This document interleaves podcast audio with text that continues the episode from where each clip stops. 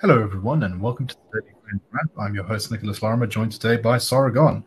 So let's get into it. And the first one is an investigative story done by Times Live. And this is one of the craziest crime stories I've seen out of South Africa in a long time.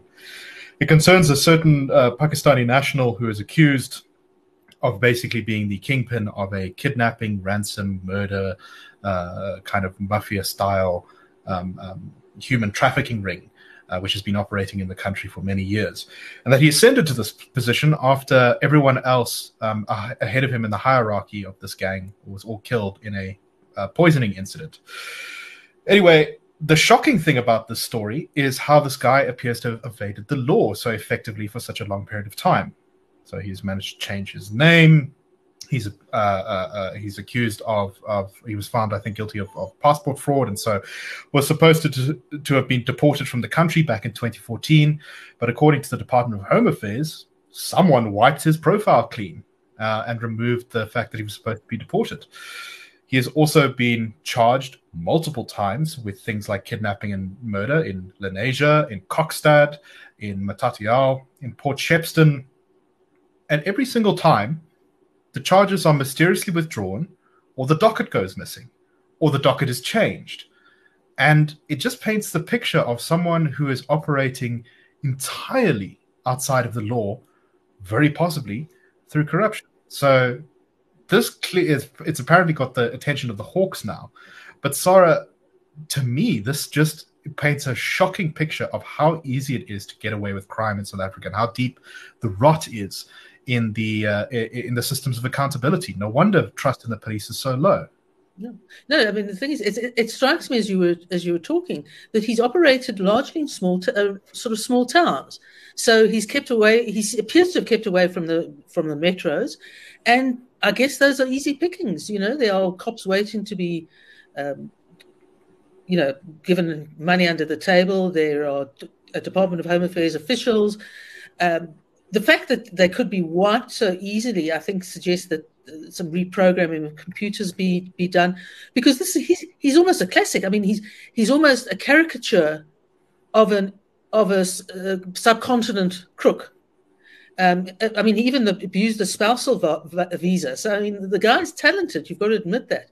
But I assume, you know, the more work he does, the more money he gets to bribe with it's just absolutely insane. And he, uh, apparently, most of his uh, alleged victims are also actually people of Pakistani descent. Interestingly, so he seems to very uh, operate within some kind of very kind of narrow, quite mm. small mm. community.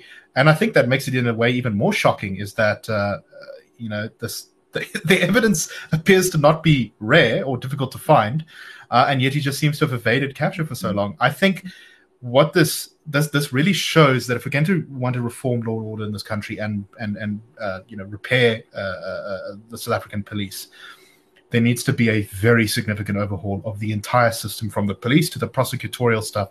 You're going to have to probably spend as much time investigating the police as you are on catching regular criminals if if, if a yeah. new government actually wanted to fix the problem. Yeah, and and of course it's right. I mean, it's always easier to target your own because you know how people operate and what businesses they're in, and that some of them may well be legal and vulnerable. Indeed. All right, um, let's move on to our next story, and this is one of those stories that kind of makes you laugh. Uh, a a member of the South Africa Revenue Service, he was an employee, I think he was a junior investigator, called into for work in September of 2020, saying he wasn't feeling well. This was, of course, during COVID, and so everyone was very, you know, careful to to to abide by stay at home and all that sort of thing. So uh, he sent a text message to his supervisor saying that he was not feeling well. However, his supervisor noticed on television a few hours later that he was in fact at an EFF protest outside of Clicks at the time. If anyone, rem- I'm sure everyone remembers those Clicks protests, um, very enthusiastically joining in on the protest, and so he was dismissed from SARS for dishonesty. They said that he had lied to his supervisor and abused a sick day. Well, uh, he went to the uh, CCMA, said, I notified you I was not feeling well on the 7th of September. Later on that day, I, be- I became a bit better after taking some medication. And quite shockingly, the CCMA ruled in his favor that his dismissal was unfair. Now, this has gone through to a court. Um, I think it was the High Court, and it has found. Court. Sorry? The Labour Court. Labour Court, sorry. And I think the Labour Court made the right call here where they said, no, it was totally uh, acceptable to uh, fire this guy for dishonesty. Sara, what do you make of this case? Uh, you have a lot of experience with labor, so yeah, I, I think I think what the I, again, unless something passed under the table, uh, I think the problem is that the, the I, haven't seen the, the, the, arbitration award, but it, it may be in a confusion as to you know there was an inhibition on his right to protest. Um, now, much as a lot of us may like um, protesting for the EFF criminal, um, that is not criminal, and you can do it. You you know you can show your political allegiance as you will. The issue was the dishonesty. And and right. it's it's also a bit of a classic in, in labor law terms because dishonesty is usually subject to dismissal because it ultimately really breaches the relationship of trust between the employer and employee and it's a form of fraud because what he's trying to do is use his sick leave which he keeping his annual leave intact while he yes. you know goes and toyi-toyis and hurls bricks at windows or whatever he was doing uh, the judge said it is, it is common cause that uh, the, the, the, EFF member here participated in a protest action on a day in which he unashamedly and audaciously indicated to SARS he was not feeling well. It is apparent that although he was not feeling well, he felt well enough to participate in protest action. I think that kind of sums it up. Well, I think it does. He call... felt much better afterwards. yes. And what medicine did he take? Um, the uh, I, I think this does suggest that there's a real problem with the CCMA uh, that that the that it is, uh, and I, I, think anyone who's had to deal with labor issues probably knows this, um, that it is not handling cases, at least in some cases, correctly. Okay, um, let's move on to our last story for today, and this is a statement from the DA about the Employment Equity Amendment, uh, the Employment Equity Draft Regulations, which have, I think, caused an uproar all over society. Um, we've certainly been very vocal about it. Uh, but this is coming at it from a slightly different angle. The DA points out that uh, in many sectors, the targets are much higher for men than for women, uh, which is kind of a little bit strange if you think about it for a number of reasons. One of which is that the ANC is often going on about female empowerment. Um, but also that uh, the unemployment rate for women is actually about 5% higher than it is for men. Um, the DA then goes on to say that they think that education and skills development are key factors in solving uh, uh, the problems of unemployment, uh, rather than you know quotas and that kind of thing. So, so I don't know. What do you make of this? I think it's it's yet another example of how mad this entire scheme is.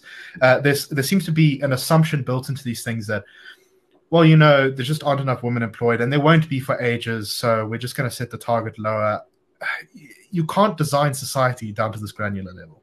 Well, I think the problem is you can't design society at all. It's not for the government to design society. And as soon as you start to, to, to get into this bizarre design, things just don't make any sense. People fall out of the picture when they should be in the picture.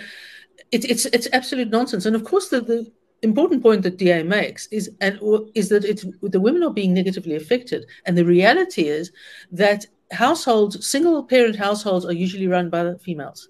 And so they are the people who perhaps more need access to employment right. in order to feed uh, children and, and elderly parents or whatever it may be. And, and you know, your chances are you're going to get a, a much fairer result just by letting the market operate freely, obviously with improved education and training. Right, and and that's one of the core things that you need to fix. It's just, you know, uh, uh, is actually fix some of the fundamentals because otherwise you're just going to be employing people who can't do uh, work into positions, or or maybe preventing people who can do work from getting into positions. I mean, mm-hmm. infamously, these these uh, these targets for some provinces in certain sectors say that, for example, I believe Limpopo, the the uh, the aspired to target for which if you do not meet, the government can fine you ten percent of turnover. Um, uh, is zero percent employment for coloured males in Limpopo. Now it's, there aren't that many coloured people in Limpopo, but there are some. So if you if you have a career as a farmer ahead of you, uh, and you're a coloured guy in Limpopo, I guess the government just thinks that you should be out of luck. Absolutely, I think I think basically it it gives that that chilling, if if convoluted and idiotic, but a chilling aspect to the whole idea of social engineering. Indeed. Not, and of course, what as always happens in social engineering, ordinary people's lives are messed around, uh, people lose opportunities, and human suffering is induced. So the faster we throw these regulations in the fire where they deserve to be uh, and come up with something much better, the, the, the better for everyone. Absolutely. Okay, that is all the time we have for today. Uh, we hope that you found this interesting, and we will see you tomorrow. We'll have another Daily Friend wrap episode, and uh, that's a wrap.